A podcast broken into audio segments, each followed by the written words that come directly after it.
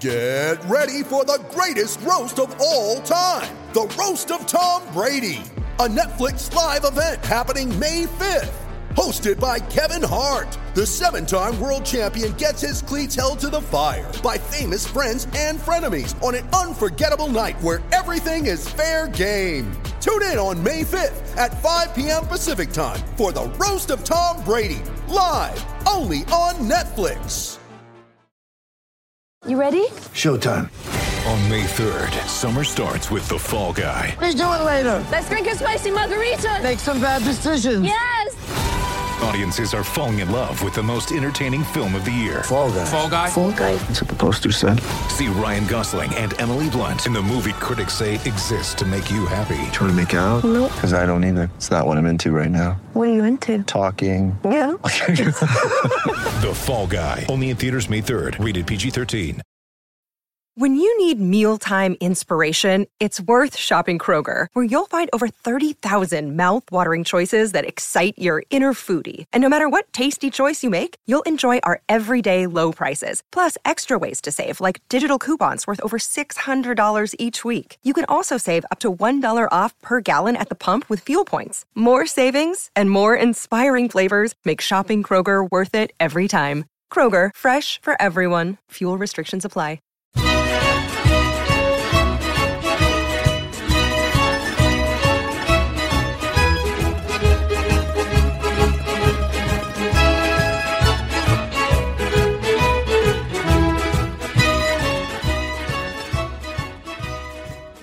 Hello and welcome to another edition of the Forza Napoli Calcio podcast. This is a podcast all about Napoli, of course, but you don't have to be a Napoli fan to enjoy it. If you're a Serie A fan, if you're a football fan, looking for the inside scoop on all things Napoli, this is the place to be. I'm your host, Joe Fischetti. Thank you, as always, for listening. This will be a shorter episode than usual. I have only two parts for you today. In part one, I'll review our second Femminile match of the season, which was played on Saturday against Roma. And in part two, I'll review our friendly match on Monday against Benevento. So let's start with our match against Roma on Saturday, played at the Stadio di Bartolomei in Rome. The schedule certainly hasn't been very kind to us to start the season. We opened the season against a very strong Inter team who beat us quite comfortably. Then we had to play against another strong team who's probably even better than Inter, at least according to last season's final table, they were better. Not to mention that this match was away from home. Roma won their first trophy last season, beating Milan in the final of the Coppa Italia, and this season they've picked up right where they left off. They opened their season with a convincing 3 0 win over Alessandro Pistolesi's former club, Empoli. Remarkably, all three goals were own goals, but at least until the third goal, traffic flowed in only one direction. It wasn't until after that third goal that Empoli started to create some chances of their own. So, with that, let's get to the starting lineups. Roma lined up in a 4 2 3 1 with Camelia Ceasar in goal. Allyson Swaby and Tecla Pettenuzzo started at center back. Pettenuzzo started over Elena Linari. Linari is normally a pillar of that Roma defense, but she was suspended for this match. Elisa Bartoli started at left back and Lucia Di Guglielmo started at right back. Vanessa Bernauer and Manuela Giugliano started in the double pivot. Anna Maria Serturini started on the left wing, Benedetta Glionna started on the right wing, Andressa started in the 10, and Valeria Pirone played up top. For Napoli, Pistolesi lined up in a 4 3 3 with Yolanda Aguirre in goal. Emily Garnier and Hedin Corrado started at center back. Sadie Abramson started at left back, and Francesca Prezzabile started at right back. Sara Gonzalez started in the center of the midfield with Melanie Kunrath to her left and Eleonora Goldoni to her right. Arianna Acuti started on the left wing, and Kaya Ertzen started on the right wing. Congratulations to Ertzen, by the way, for getting called up to the Slovenian national team. Slovenia will play against Estonia on the 17th and France on the 21st. Finally, Evi Popadinova started at striker. So those were the starting lineups. Next, let's get to the match. For the second consecutive match, we were completely dominated by our opponent. Roma were by far the more positive side right from the opening kickoff. They got their first shot on target only two minutes into the match. Giugliano carried the ball through the midfield and played it out wide to Glionna. That pass should have been intercepted by Corrado, but somehow the ball got through her, which opened up the shot for Glionna. Fortunately, Aguirre made the save, but this was a common theme in this match, namely poor play from Napoli, leading to chances for Roma. Aguirre was very busy in this match. She was nearly tested in the 8th minute after a Roma free kick got through the wall. However, the low shot missed the target. She made another save only a few minutes later, albeit a routine one, on a shot by Pirone from the edge of the area. Early on in the match, we saw two very different approaches to defending. Napoli dropped deep and only pressed with Popadinova. With only one player pressing against the four man back line, it was very easy for Roma to progress the ball beyond that press. Roma, on the other hand, were pressing high and forced us to either make mistakes or to play the ball long. In either case, we gave the ball right back to Roma far too easily. About midway through the half, this game took a horrible turn for us. Starting in the 18th minute, Roma scored three goals in four minutes. The first goal was scored by Andressa, and I'm not entirely sure that shot was intentional, but it was Andressa, and I wouldn't put it past the Brazilian either. As all of Roma's goals against Empoli were own goals, Andressa was the first Roma player to record a goal this season. Consistent with the theme of this match, Roma were gifted the chance as a result of a Napoli mistake. The play started with a throw in by Di Guglielmo, which she played down the line. It looked like Garnier could have won the ball, but it bounced awkwardly on her and ended up on the feet of Andressa. She controlled the ball on her thigh and, from a very tight angle, whether intentional or not, scored a ridiculous pallonetto on the volley over Aguirre and into the goal at the far post.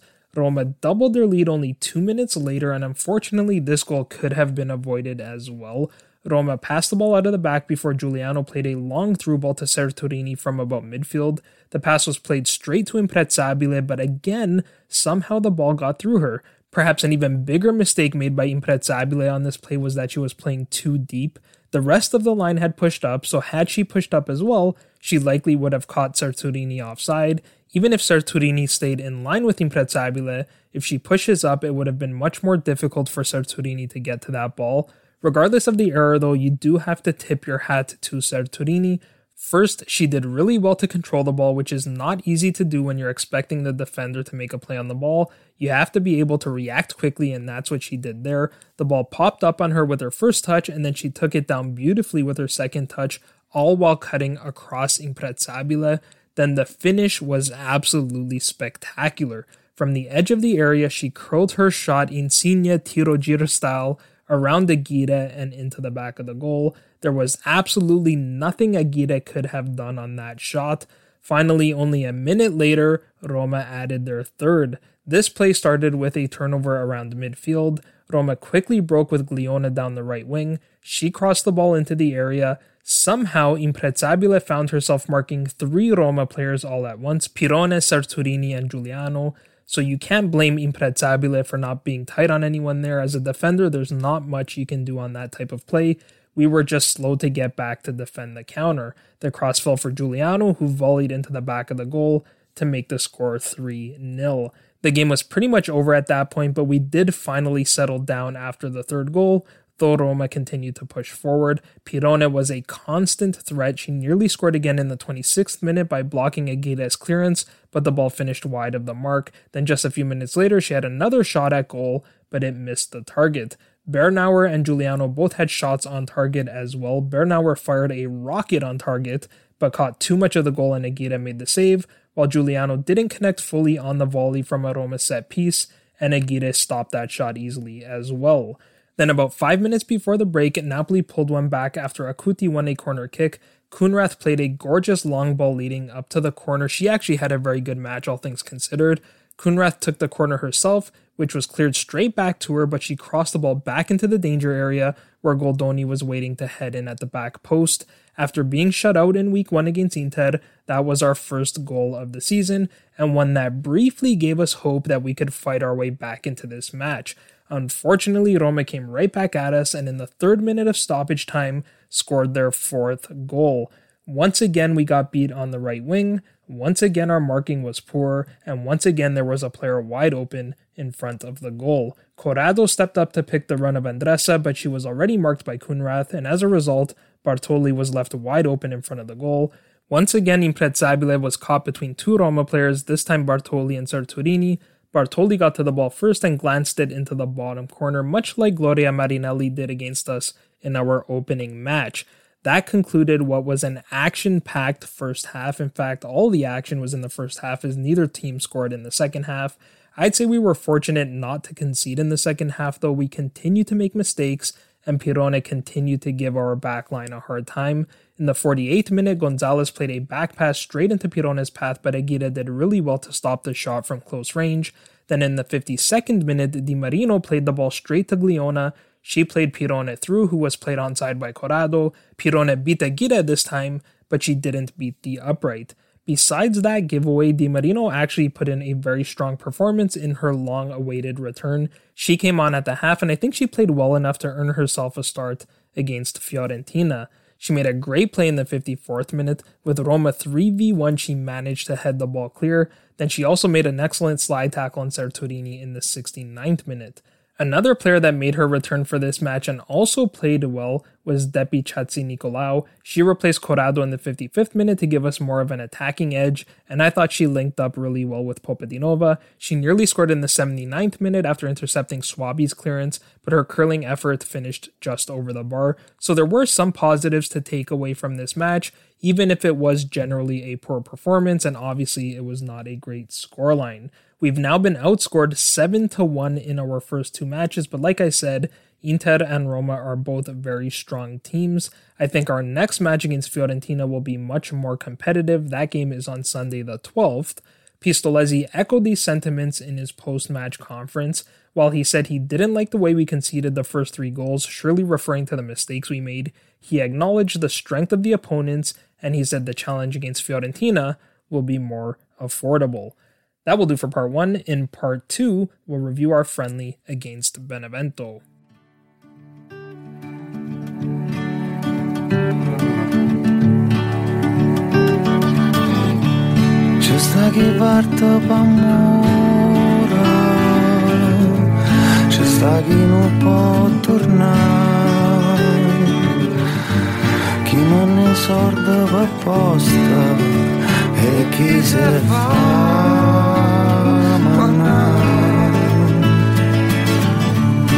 Analfără senza sta terra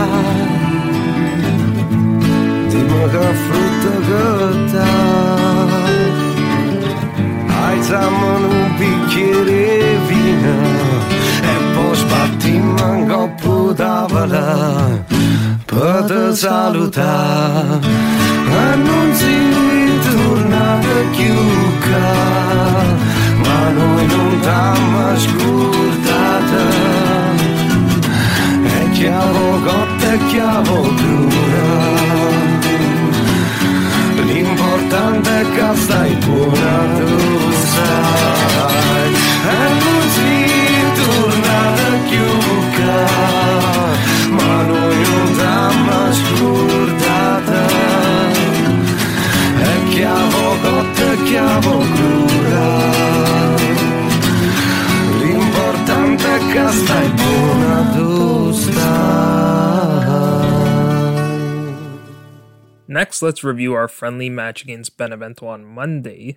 Benevento won 5 1 on goals from Giacomo Calò, Riccardo Improta, Daam Foulon, Roberto Insigne, and Bruno Umile. Matteo Politano scored the lone goal for Napoli. This was a really difficult match to watch. A lot of Napoli fans were surprised by this result, to say the least. Some fans were embarrassed by this result, regardless of the fact that a number of our first team players were not available because of their international obligations. A lot of people felt that even our backups should have beat Benevento. Instead, Luciano Spalletti suffered his first loss as the Azzurri manager. Personally, I'd much rather Spalletti lose a friendly to a crosstown rival than lose a match against anyone in Serie A. Now, most Napoli fans did qualify their disappointment by saying, I know it's just a friendly, so at least that recognition was there. I'm not bothered by this loss whatsoever. As far as the result goes, this is a meaningless game, though I do think there were some logical reasons for having the match in the first place. I'll give you my thoughts on how this result happened in this review, but first, let's get to the starting lineups. Benevento lined up in a 4 2 3 1 with Alberto Paleari in goal. Alessandro Vogliacco and Federico Barba started at center back. Daam Foulon started at left back, and Gaetano Letizia started at right back. Giacomo Calò and Gennaro Acampora started in the double pivot. Riccardo Improta started on the left wing, and Salvatore Elia started on the right wing. Finally, Roberto Insigne played in the 10 behind Gabriele Moncini. Luciano Spalletti lined up in a 4 2 3 1 as well, but with so many players off on international duty, this was a very different looking Napoli squad. Davide Marfella started in goal, Costas Manolas and Juan Jesus started at center back, Alessandro Zanoli started at left back, and Kevin Malcuit started at right back. Mario Rui, of all people, started in the double pivot alongside Fabian Ruiz. Matteo Politano started in his usual position on the right wing, and Chucky Lozano started on the left wing. Adam Ounas started in the 10, and finally Andrea Petagna started at striker. Alright, so let's get to the match. I said I would give you my thoughts on why we lost, so let's start there, and then I'll give you a couple of reasons why we played this match in the first place. The first and most obvious reason why we lost was simply that between injuries and international call ups, Napoli were missing a lot of important players. Victor Osimhen, Lorenzo Insigne, Dries Mertens, Piotr Zielinski, Elie Elmas, Diego Demme, Stanislav Lobotka, Andre Frank Anguissa, Kalidou Koulibaly, Amir Rrahmani, Giovanni Di Lorenzo, Alex Meret, and David Ospina were all not available for this match. That meant only four or five of our regular starters were in the starting 11 Politano, Lozano, Fabian, Manolas, and Mario Rui. That also meant we had to use a couple of players out of position. With no Zielinski, Mertens, Elmas, or even Insigne, we had no true 10s in the squad, so we played Adam Ounas there. Ounas was actually one of the few bright spots for Napoli, though. He made a couple of long runs from box to box. He seemed the most likely player to score and the most likely to set up a goal, which I suppose you could say he did. Ounas won the penalty kick, which Matteo Politano converted to score our only goal of the match. The other player that was used out of position was Mario Rui. With Demme hurt and Lobotka and Anguissa on international duty, we didn't have any holding midfielders available. As a result, Spalletti played Mario Rui there. To me, that was the primary reason we didn't win this match. And that's not a knock on Mario Rui. I don't blame him for not knowing how to play as a holding midfielder, but that is such an important position, especially in Spalletti's system. Everything goes through the central midfielder. So it's not surprising to me that we didn't create the buildup that we normally do and that we didn't create that many opportunities to score. Another key reason why this match didn't go so well was the fact that we had Davide Marfella in goal. We now know why the club is so eager to bring David Ospina back from Colombia for the Juventus match. I don't mean to be too hard on the guy, but the reality is quite simply that Marfella is not good enough to play at this level. We saw it from the early stages of the match where instead of clearing the ball out, he tried to shield it all the way from the box towards the touchline and was fortunate to win a foul. Then on the first goal, he was slow to get across. It looked like he got a hand on the ball but wasn't strong enough to keep it out. If you watch that goal again before the shot is taken, you can actually see Manolas turn back and hold one finger up to Marfella as if to ask if he's sure he only wants a one man wall. And if you're going to set up a one man wall, you basically need to stand in the middle of the goal because that one player isn't going to provide that much protection. But Marfella set up on the right side of the goal and he was too deep, which only made it more difficult for him to get across. I'll give Marfella the benefit of the doubt on the second goal. I think he probably could have done better as that shot wasn't hit that hard, but the defending was quite poor there as well. And I definitely don't blame him for the third goal. That was an absolute rocket by Foulon. The fourth and fifth goals were conceded by our Primavera keeper, Hubert Dasiak. That's what I want to talk about next. We played a large portion of the second half with our Primavera team. Early in the second half, we replaced Rui and Manolas with Antonio Vergara and Davide Costanzo, respectively. Shout out to Vergara. I thought he played really well for the 45 minutes or so that he was on the pitch. I was really happy to see him do well. Then, shortly after the Politano goal, we replaced Politano with D'Agostino. After Benevento went up 3 to 1, we replaced Fabian, Lozano, Ounas, and Marfella with Filippo Costa, Pasquale Maranzino, Giovanni Mercurio, and Hubert Dasiak. I was very excited to see Mercurio play. I forgot to mention him in the Mercato review episode, but Mercurio is an 18 year old attacking midfielder we signed from Bari. We also signed his good friend Moussa Sane. They both came from Bari's youth system. We've naturally done a fair bit of scouting at Bari since De Laurentiis purchased the club in 2018. So far, though, none of those players have really panned out. Mercurio didn't look too bad. He had a scoring chance in the 77th minute after a gorgeous through ball from Petagna, but he pulled his shot wide of the far post. So good signs there. I'm looking forward to seeing what Mercurio can do with the Primavera this season. The last thing I want to say is we should give Benevento a little bit more credit. People are acting like they're a Serie D team and that our backups should beat them. This is a Benevento team that two seasons ago won Serie B by an 18 point margin. It's a Benevento team that had an excellent first half of the season and easily could have stayed up in Serie A had it not been for a monumental collapse in the second half of the season. Benevento made only three changes to the squad they fielded against Parma in their last Serie B game. Vogliacco started over Kamil Glik at center back, Acampora started over Artur Ioniță in the midfield, and Moncini started over Marco Sau. Sau even came off the bench. In fact, seconds after coming on, he assisted on Foulon's goal. So, to all the people who were saying that our backups should beat Benevento, I respectfully disagree. They probably should have been more competitive, but we played a bunch of guys who hardly play together, never mind the backups to the backups who don't train with Spalletti at all. I also think there's a bit of a misconception about what depth means, which is something I talked about last season when half of our team was injured. Depth does not mean that you have a second 11 on the bench that can come on and beat good teams. That's what depth means for mega clubs like PSG, Man City, and so on. But for a club our size, depth means having guys that can come off the bench and make an impact if someone is tired or having a bad game, like Lozano and Politano, depending on who's starting. Depth is having a guy who can play as a starter if someone gets hurt, like Lobotka playing while Demme is out. But those guys are most effective when they're still playing with most of our regular starters.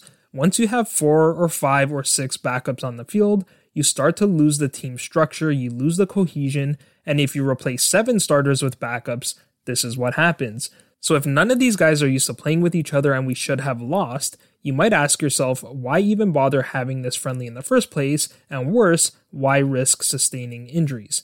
I can give you a few reasons. First, it was an opportunity to make a quick buck. The Maradona looked as full as it can be right now, and the club needs every dollar it can get. So let's call that De Laurentiis' reason for playing the match. Spalletti had a few reasons as well. The first was to give guys like Petagna, Lozano, and Juan Jesus a run. Lozano didn't train at all this summer, and Petagna missed a lot of time, both due to injury, and Juan Jesus hasn't played a whole lot in the last few seasons for Roma. You could see that none of those players are at full fitness yet. They all tired as the match wore on. I thought Lozano looked good early on. He was cutting into the middle and he got a few shots off, but he faded after that. Sure, they can run in training, but a friendly is obviously a closer simulation to a real match, which is what Spalletti likes, than anything you can do in training. Quick comment on Lozano. Over the last few seasons, I've seen so many people say that we need to play Lozano on the left wing because that's his natural position. Lozano hasn't played exclusively as a left winger since he played for Pachuca in Mexico, which is where PSV found him. He played two seasons at PSV. In the first, he played on both wings equally. He made 14 appearances on the left wing, where he scored 9 goals and assisted 7, which is excellent production. But in the 13 appearances he made on the right wing, he still scored 7 goals and assisted 1 more, which is also very good production. Then in his second season at PSV, Lozano made only 12 appearances on the left wing and scored only 4 goals and 1 assist, while on the right wing he made 18 appearances scored 13 goals, and assisted 7. So I'm not buying this idea that he's a natural left winger, or even if he is, I'm not buying the idea that that's the best position for him to play, and his play at Napoli seems to validate that he's better on the right. The other reason for Spalletti is that friendlies are an opportunity to test new ideas. We saw a lot of that in preseason friendlies, and we saw a bit of it here as well. A perfect example was swapping Malcuit and Zanoli at halftime, which gave Spalletti a chance to see how Malcuit would do on the left. As it turns out, he can't play there at all. Malcuit struggled all match, but he really struggled on the left side. He looked very uncomfortable on the left. He was making passes with the outside of his right boot instead of with his left boot. He got beat by Enrico Brignola on the Benevento penalty kick, and then he got beat by Umile on the fifth goal. Umile is actually a product of Napoli's Primavera, who signed with Benevento on a free transfer this summer, so two ex Napoli players scored against us, the other being Insigne, of course. Malcuit was also beat by Elia in the build up to the second goal, but that was on the right side. So, because of this friendly, we now know that we simply cannot play Malcuit as a left back that's where I'll leave it. I'm surprised I actually had that much to say about a friendly match, but there you have it. Hopefully, your main takeaway from this review is that we should not read too much into this result. If you liked what you heard, please give us a rating on your favorite podcast platform. As always, if you need to get a hold of me, you can find me on Twitter at Joe underscore Fischetti5, or you can find the podcast on Twitter, Instagram, and Facebook at Forza Napoli Pod. I'll be back in a couple of days with a new episode of Forza Napoli Worldwide and to preview the Juve game, but until next time, I'm Joe Fischetti. Forza Napoli sempre.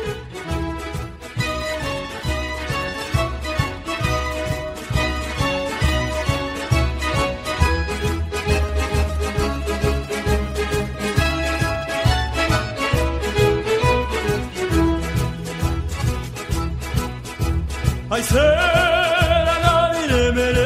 le sagliette tu sai adò tu sai adò adò stu cuore ingrato chiudi spiette famelo un po' famelo un po' adò lo fuoco coce ma si fuie e la sta sta e la sta sta e non te corri appresso non te sfruie sulla guarda sulla guarda Yamma, yamma,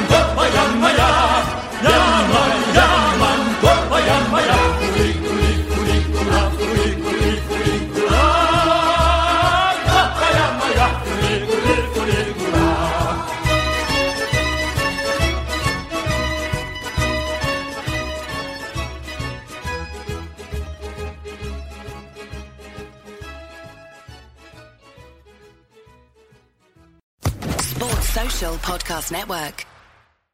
With Lucky Land slots, you can get lucky just about anywhere. Dearly beloved, we are gathered here today to. Has anyone seen the bride and groom? Sorry, sorry, we're here. We were getting lucky in the limo and we lost track of time. No, Lucky Land Casino, with cash prizes that add up quicker than a guest registry. In that case, I pronounce you lucky. Play for free at LuckyLandSlots.com. Daily bonuses are waiting. No purchase necessary. Void where prohibited by law. 18 plus. Terms and conditions apply. See website for details.